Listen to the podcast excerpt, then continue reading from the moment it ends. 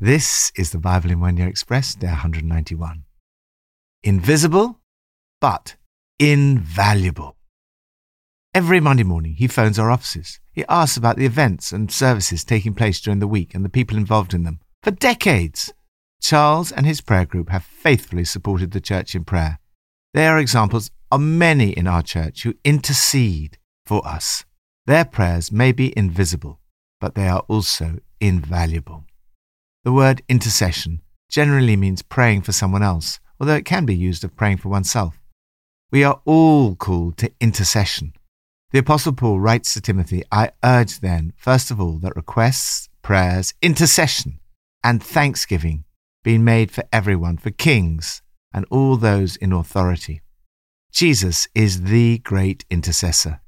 He made intercession for the transgressors. He's at the right hand of God and is also interceding for us. The Holy Spirit also intercedes for us and through us. The Spirit Himself intercedes for us with groans that words cannot express. The Spirit intercedes for the saints in accordance with God's will. In the Old Testament passage for today, we see Isaiah's role as an intercessor. Interceding for others is part of the role of a prophet. Intercession was also made by kings, for example, David, Solomon, and Hezekiah. You too are called to this invisible but invaluable ministry. From Psalm 83 O God, do not remain silent. Do not turn a deaf ear. Do not stand aloof, O God. See how your enemies growl, how your foes rear their heads. With cunning they conspire against your people. They plot against those you cherish. Let them know that you, whose name is the Lord, that you alone are the Most High over all the earth. Intercede for seekers. This psalm is a prayer of intercession, interceding for people to have knowledge of God's final vindication, and for this to result in conversion prior to that final day. The surrounding nations want to destroy the people of God, yet the psalmist sees this more as an attack on God himself. He refers to them as your enemies, who form an alliance against you. This is a reminder that an attack on the people of God is ultimately an attack on God. The prayer of the psalm is that God's enemies will be routed. However, it is also intercession for conversion. Cover their faces with shame, so that they will seek your name, O Lord. There is an inherent desire that others would seek the one true God. Let them know that you, whose name is the Lord, that you alone are the most high over all the earth. Lord, I pray for all those currently on Alpha, that they will seek your name. I pray that you will act, that you will not keep silent, that people know that you alone are the most high over all the earth. New Testament from Acts 28. Once safely on shore, we found out that the island was called Malta. The islanders showed us unusual kindness. They built a fire and welcomed us all because it was raining and cold. Paul gathered a pile of brushwood, and as he put it on the fire, a viper, driven out by the heat, fastened itself on his hand. When the islanders saw the snake hanging from his hand, they said to each other, This man must be a murderer, for though he escaped from the sea, the goddess Justice has not allowed him to live. But Paul shook the snake off into the fire and suffered no ill effects. The people expected him to swell up or suddenly fall dead. But after waiting a long time and seeing nothing unusual happen to him, they changed their minds and said he was a god. There was an estate nearby that belonged to Publius, the chief official of the island. He welcomed us to his home and showed us generous hospitality for three days. His father was ill in bed, suffering from fever and dysentery. Paul went in to see him, and after prayer, placed his hands on him and healed him.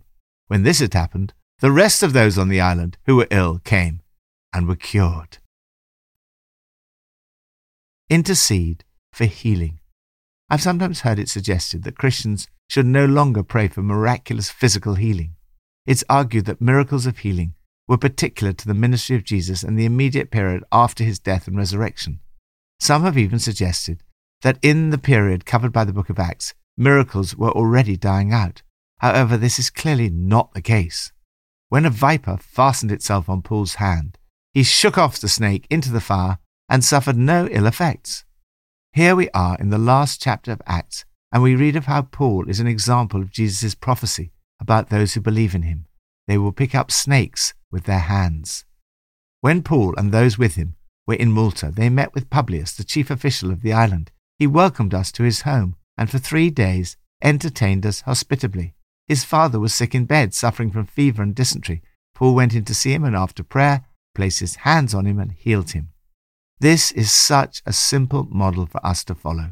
First, when Paul heard that Publius' father was sick, he acted in faith. He believed God was able to heal him, so he went to see him. Second, he acted with boldness. Publius' father was presumably not a Christian, yet Paul was courageous enough to offer to pray for him and to do so publicly, laying hands on him. It might have been tempting to think, what if he's not healed? Will I look like a failure? Will it bring the gospel into disrepute? But Paul took a risk. He acted in faith. He prayed. He laid hands on him and healed him. When this happened, the rest of the sick on the island came and were cured. Far from dying out, there's an explosion of miraculous healing as the book of Acts comes to an end. Luke clearly sees this as something that continues in the life of the church. The real question is not, does God heal today, but does God answer prayer today? If He does, why would we exclude something as important as health?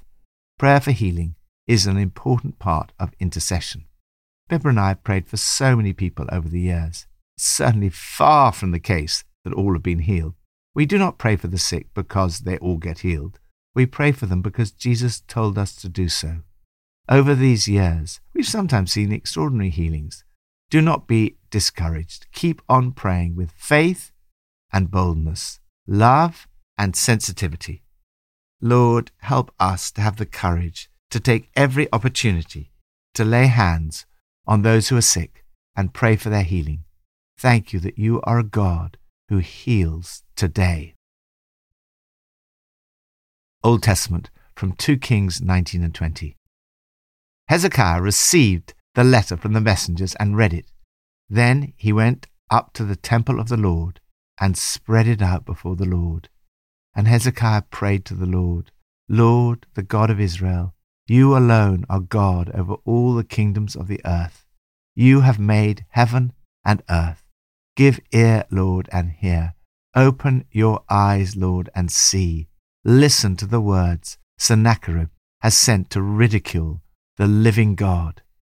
It is true, Lord, that the Assyrian kings have laid waste these nations and their lands. They have thrown their gods into the fire and destroyed them. For they were not gods, but only wood and stone fashioned by human hands. Now, Lord our God, deliver us from his hand, so that all the kingdoms of the earth may know that you alone, Lord, are God. Intercede for deliverance. Sometimes in your own life, you may be faced with seemingly overwhelming problems. This is a great model of how to deal with them. Hezekiah did not despair, he did not panic, he did not give up, he turned to God in prayer. This account of Hezekiah's prayer and God's deliverance is recorded three times in the Old Testament. Further, the events of this period are corroborated by Babylonian sources. When Hezekiah received the threatening letter and was faced with a seemingly overwhelming problem, he went up to the temple of the Lord and spread it out before the Lord. He prayed to the Lord, O Lord, you alone are God over all the kingdoms of the earth. You've made heaven and earth. Give ear, O Lord, and hear. Open your eyes, O Lord, and see. Now, O Lord our God, deliver us from his hand, so that all kingdoms on earth may know that you alone, O Lord, are God. Hezekiah's intercession begins by consciously recognizing who God is. When we intercede, we are speaking to the one who alone is God over all the kingdoms of the earth. God has the power to resolve these seemingly overwhelming problems. Hezekiah's prayer was for God's honor and glory, so that all kingdoms on earth may know that you alone, O Lord, are God.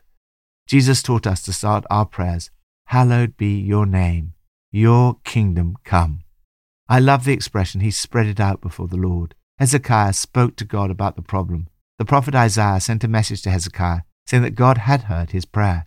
He delivered the people from the threat of the Assyrians in answer to Hezekiah's intercession.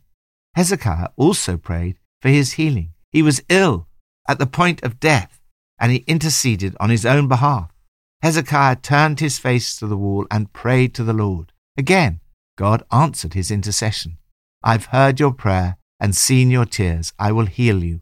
I will add 15 years to your life. Hezekiah experienced God's amazing blessings in answer to his intercession. However, the passage ends with a note of warning. When envoys came from Babylon, Hezekiah showed off all his treasures. He appeared to be taking the glory for all that the Lord had given him. Isaiah told him that as a result, nothing will be left. If we take the glory for what the Lord does for us, it is at our own peril. Lord, as we look around at the state of our city, our nation, and our world, we need your deliverance. You alone are God over all the kingdoms of the earth. You made heaven and earth. Give ear, O Lord, and hear. Open your eyes, O Lord, and see. Pour out your Holy Spirit again. May we see people seeking your name again. May we see miracles of healing. May we see the evangelization of our nation, the revitalization of the church, and the transformation of society, so that all kingdoms on earth may know that you alone, O Lord, are God. Pippa adds In Acts 28, verse 15, we see that Paul had had such a long, traumatic journey to Rome. No wonder he was pleased to see the Christian community awaiting his arrival. Even though travelling is now much easier, Nicky and I really appreciate the kind, smiling people who have met us at airports, driven us to our destinations, and generally looked after us. Wherever we've been in the world, the Christian community has been so kind and has supported us in so many amazing ways.